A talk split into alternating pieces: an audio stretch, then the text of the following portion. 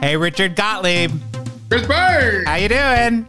I'm doing great. We got Jeremy on again. We do. We're, this is part two of our interview with Jeremy Padawer. We're going to be talking about collectibles. So sit back because I think you're going to be really impressed about what you're going to learn and what the potential is for toy companies. Jeremy, welcome back.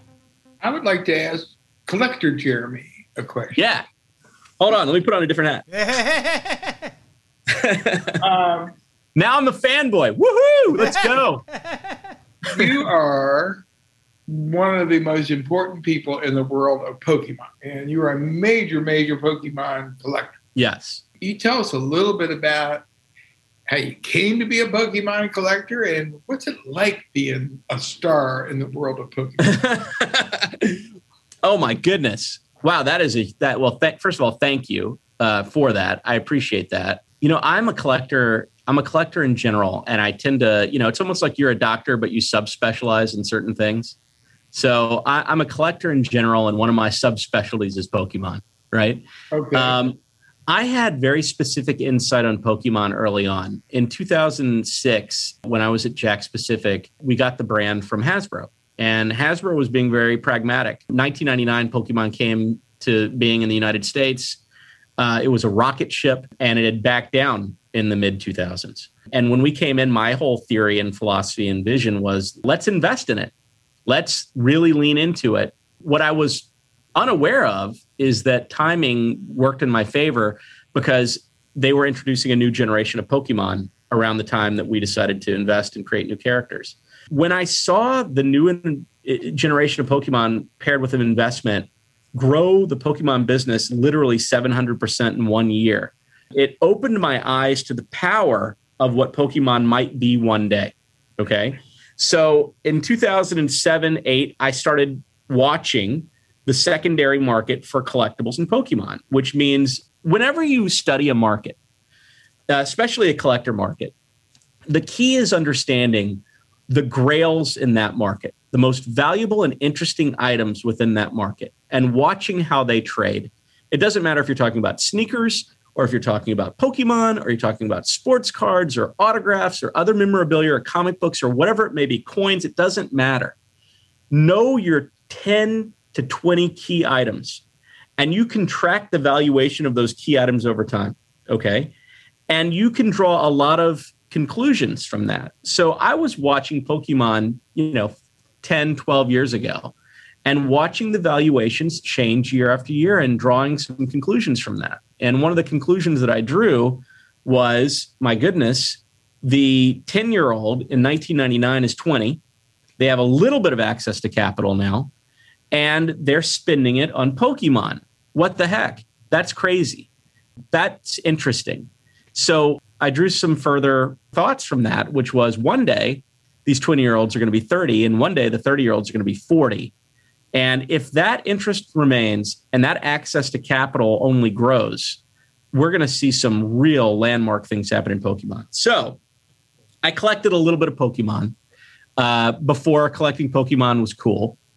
And then in 2019, I went a little nuts and I decided to deploy a million dollars into Pokemon specifically as a collector, not as a licensee. And I was very open about this. This is not something that you do lightly. This is something that you say, I'm a collector and I manufacture other stuff. Okay.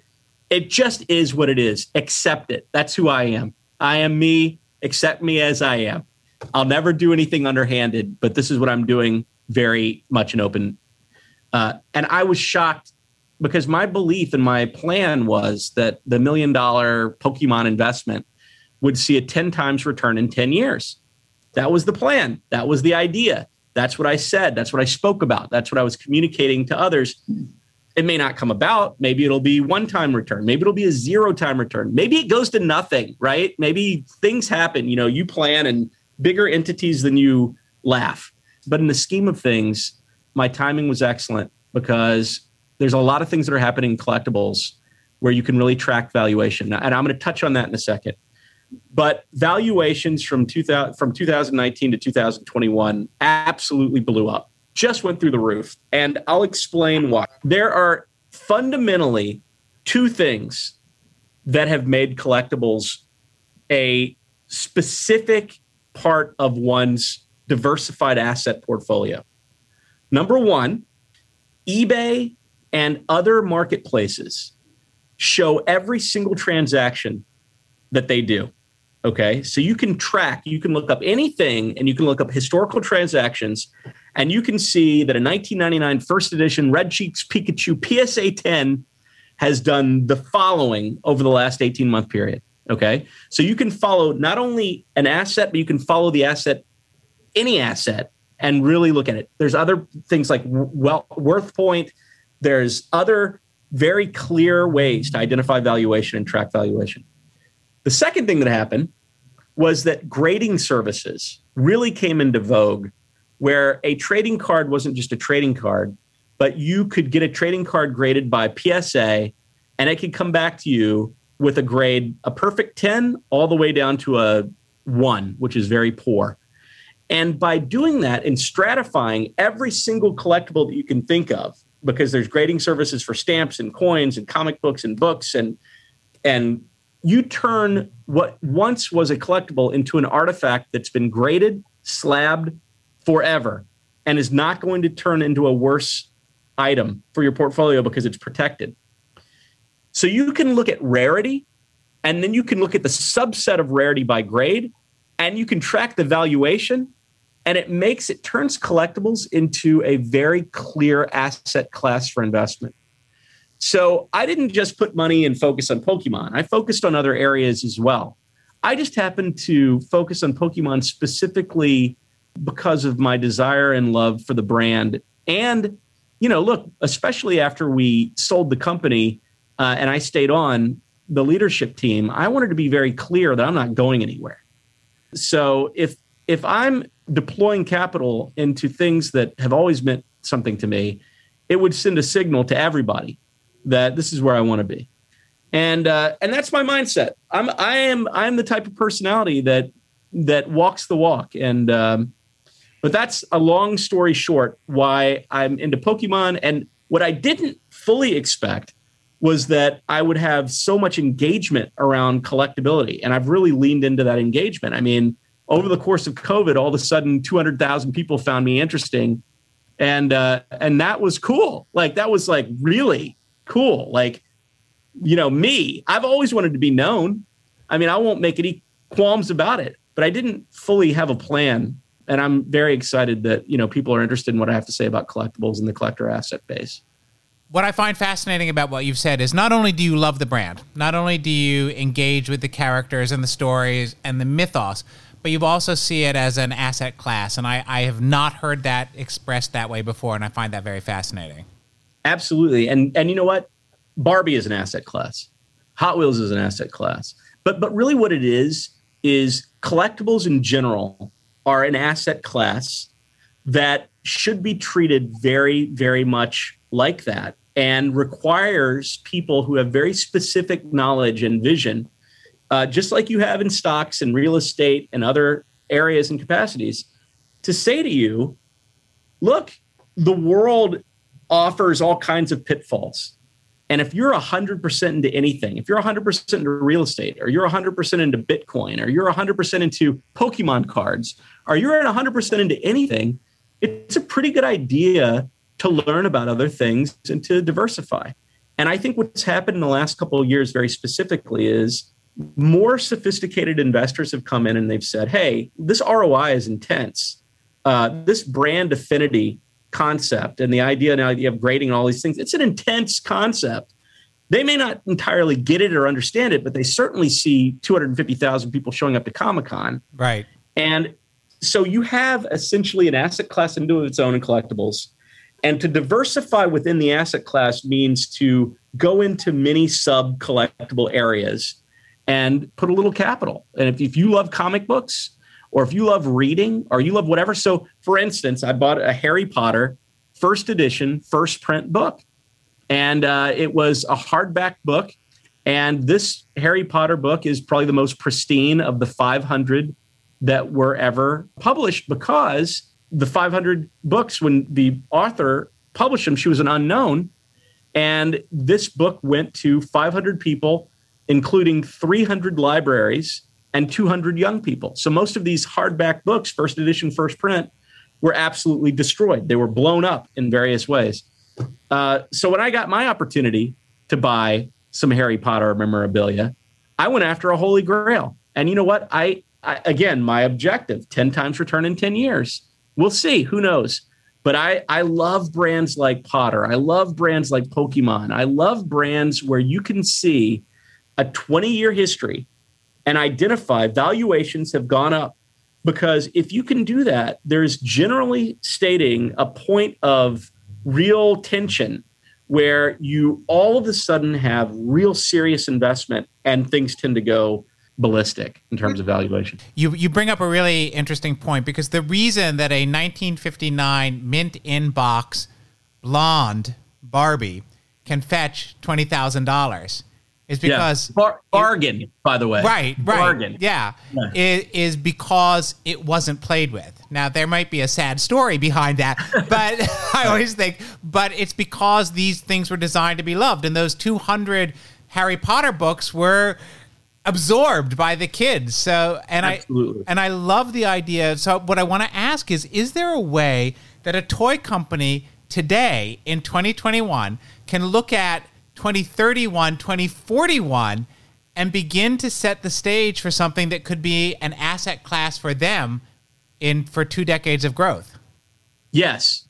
Of course, yes. So for instance, uh, if you look at brands like Minecraft and Roblox and these brands that are 10, 15 years old, you can identify individual items that are just starting to show some real collector appeal. You can look at things like Stranger Things and you can look at things like uh, Twilight and identify that, you know, the kids that were really into it are now 20. And again, they're going to be 30 and 40. So my whole philosophy around collectibles is to look at the brands that are 10 years old and to see what's happening and then to really look at the 20 year old brands and get a much better concept because something happens between 20 and 25 and it sort of blows your mind. Uh, interestingly enough with Barbie, I've often felt like the brand's impact versus what's happening at the highest end of the collector universe there is mismatched. And it's it's no fault of Mattel. It's just an opportunity because one day that $20,000 Barbie that you're talking about is going to be a million dollar item. So maybe after we get off the call, I'm going to go find it and buy it. I just wanted to know that. okay. Sounds good. I think I would be remiss, and we would be remiss, not to talk about the fact that there was the big teddy bear crash. Uh, I think it was uh, in the, around 2000 where Ty Beanie Babies just lost pretty much all its value. And then prior to that, we had the big baseball card collapse that had taken yeah. place. And, and in both those cases, uh, there were people who really did invest on those uh, with the intention of paying for the children's college education. And there was a major documentary that was done on Beanie Babies. So I fully appreciate what you're saying as far as being an asset class. But these are all intangible. I wonder if you could give us your thoughts on what caused those collapses and do you feel that these markets are more mature now, or is there still a risk of a product running out of steam as a class of uh, collectibles? I'll take that one at a time. Okay. So number one, let's talk about the the card market from 1986 to around 1991. Okay. So that is a terrible era for card collecting because manufacturers went nuts and they over manufactured product to a massive degree to capture every possible piece of demand but they also didn't have a real plan for long-term value the cards that were manufactured in the 30s 40s 50s 60s 70s were never manufactured with such a massive demand behind them. And so and they were played with and they were beat up and they were not held as perfect. And so the higher end product has massive appeal forever. There's a period of time from 1986 to the early 90s where the card companies were over manufacturing and they didn't manufacture limited edition chaser cards of any kind or sort. They didn't manufacture any special things that retained its value. And as a result, most of the product from that era is valueless forever. Okay. But what happened was in the 90s, the card companies maybe accidentally came across this, or maybe not. They started manufacturing rarity. They started realizing that they would have their mainline set that they could create to whatever the level of demand was. So if demand is 100, they'll create to 100. But that internally on that set, they would do special limited edition chaser cards. And these cards would be produced at a fraction, a very small fraction of the demand. No matter how big the demand got, they would only produce a certain amount of the rare materials. As a result of that, they saved over the course of time the entire card industry because today rarity when it comes to collecting is captured in those more limited edition sets. And if you have a whole box of cards in front of you where only a couple in the entire box are those rare cards, it makes every single pack within that box valuable because you may be opening up your lottery ticket. And so it changed the entire course of sports cards collecting. So interestingly enough, except for a few years, you you have a very viable, meaningful long-term collector strategy with the vintage stuff because it is of its in and of itself very much collector and rarity is key. And then once they started producing mass producing rarity, they saved the entire business and it is where it is today because of that. And they can continue that model for ever, really. Now, when it comes to Ty and beanie babies, you know, I, I will tell you, I would challenge you to look on eBay at sold auctions and make up your own mind as to whether there's a market because I see a market. And I will tell you, especially in the higher end, it's done quite well, even seen growth from a collectible standpoint. So the, the thing that I would say, forget Ty and forget everything else for a moment. From a collectible standpoint, from a collectible standpoint, if you want to hedge your bets as a collector, you go to the higher end of that collector asset base. Don't go and collect all the common cards. Go collect some of the rarer cards. And if you want to take a risk, take a risk on some of the younger players and the rarer cards because they're your next superstars and no one knows it yet. There are strategies behind every single collectible class. And there are certainly collectible classes that have cratered over time where the interest certainly has waned. But for the most part, collectibles is an investment. And with the concept of tracking valuations and the concept of having graded uh, issues, it has truly changed the entire strategy of collecting. So uh, if you love Ty beanie babies, it's a viable collector class. If you love cards, it's a viable collector class. But spend some time studying and understand the pitfalls and challenges behind any collectible when you go into these things. Okay, Jeremy, we're going to ask you the question we ask everybody on the Playground podcast. Tell us a secret. Oh, man. Okay. Okay, so here's a secret, and it's a secret that I hope inspires people because every story can be told through the lens of where you end up. And so I've ended up successful financially, and I could very easily tell you that I'm successful because I've had success after success after success. But here's the secret the secret is I've failed more than I've succeeded. And in failure, I've learned a tremendous amount. And even though a lot of the failure had been painful along the way, I feel like my batting average has gotten better and better and better as we've gone forward. And I've learned so much through that process. So, what I'm hopeful for is that people who are looking to be entrepreneurial or people that are looking to invest in something or take risks just know that you really accumulate a lot of knowledge along the way that minimizes the failure and minimizes your uh, and maximizes your ability to see the opportunities but that all of us are subject to opportunities that look great and don't end up being great. And sometimes they're 100% within your control. And that's okay. And that's the secret. The secret is there's a lot of failure behind the success. that that is great.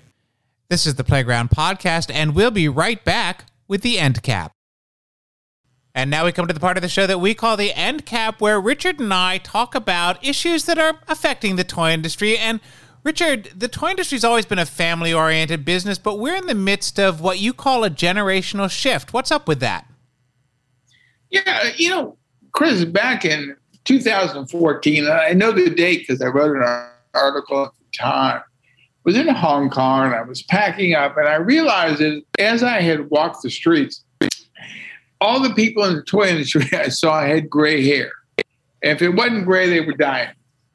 and that I realized there were just no young people walking around. And when, when I say young, I'm talking people maybe in their 20s and early 30s. Well, what I was witnessing was the beginning of a pattern in which younger people are not entering sales as a career path. And uh, I'm going to read you a, a short quote from the Wall Street Journal. The article is called The Pay is High and Jobs Are Plentiful, but Few Want to Go into Sales. And it reads The struggle to find sales hires predates the pandemic and may have more to do with the types of roles people are comfortable taking these days than it does with a shortage of workers. Images of glad handing car salesmen or madmen style account representatives are hard to shake recruiters say, adding that early career hires, hires aren't always attracted to positions where success is measured in new business brought in. So this is a quite a, a shift uh, from a time when sales was was seen as a a great way to move up the ladder and and you could be as successful as how hard you worked and how good you were at it. So I think this is going to be an increasing problem for for companies, consumer product companies, and toy industry, in which uh, if we have a shortage of salespeople, how are we going to sell our products? It's an interesting question. When I started out in my career, first in publishing and then in toys, nobody got into the C suite who hadn't had a role in sales and whether it was college textbooks or toys, that was one way you really established your knowledge of the market and all of the infrastructure of the retail. But I do think at this point, we do see some changes as retail outlets have contracted. There's not as many people. There's not as many doors or organizations that people can sell to. And I know younger guys who are running their own toy companies who are also handling the sales. So there's not necessarily in some of these smaller, younger, more entrepreneurial companies, there isn't a divided sales force per se. I think there's another element to all this, Chris, and and I have been really preaching this for maybe 20 years now. You see how much good I've done. uh, the and that is sales is not treated uh, by the university and college systems as a profession. It's treated as a vocation. No one teaches selling. And if you have been involved in sales, you know it is extremely intricate. It calls for a great deal of emotional intelligence and intellect and hard work and preparation. And for that reason, I think that because it is perceived as a vocation, it doesn't have status like having a marketing degree. It would really be helpful if our educational institutions treated this very, very vital part of business with some respect. Indeed, yes, and it and it's part of the supply chain. And one of the things I'm seeing in the younger executives that are coming up is that they are intently data driven. You're not going to get a sale sort of in the way that Willy Loman did in Death of the Salesman by going in and shaking hands and having a relationship with people and even for him that was starting to be obsolete in the in the late 40s. So it really is uh, as you say it's an intricate and complicated process that has to match product with retailer with data and you know it's not easy. I, I once pointed out that Walmart's gross revenue would probably make it like in the, the, the number 20 nation in the world if it was GDP. But we don't send a salesman to France. We send an ambassador. We need to think of the sales role as more of an ambassadorial role which calls for not just being aggressive, aggressive in selling your company's product, which is certainly virtuous, but figuring out what's going on within the company you're calling on and reporting that back to your management and making relationships at various levels within the company. In other words, what really good ambassadors do. Right. It's going to be increasingly important as the market continues to evolve. It gets more crowded. There are more options for people. And it really is a skill that needs to be developed. And I do think that one of the things that's going to have to change in toy companies as education becomes more and more expensive is we're going to go have to go back to more of a mentorship type of arrangement within companies. I learned this toy industry because people who'd been in it a while took me under their wing back when I was in my 20s at CBS and they showed me what a factory was. They showed me what all the processes were. And it's not something I ever studied in school, but it was something that I learned at the at the feet and the desks of people who'd been doing it for years. Absolutely correct. So I think we need to keep our eyes on this. We uh, need to keep our eyes on, as you well put, there are fewer customers out there right now. Uh, there are optional ways to interact with them. But I truly do believe, Chris, that salespeople are, are really the lubrication. When a company pushes up against a retailer, there needs to be some lubrication in there to keep the relationship going. And that's the salesperson's job. Right. Indeed. Yes. So if you're listening to this and you're looking for a job, there's probably good ones to be had in sales. And let us know what you think. So, this is the Playground Podcast with me, Chris Byrne, my co host and cohort, Richard Gottlieb. We are brought to you by Global Toy Experts, the toy guy marketing and media agency ChizComm. If you like this, please share it with your friends and come see us at theplaygroundpodcast.com and tune in next time.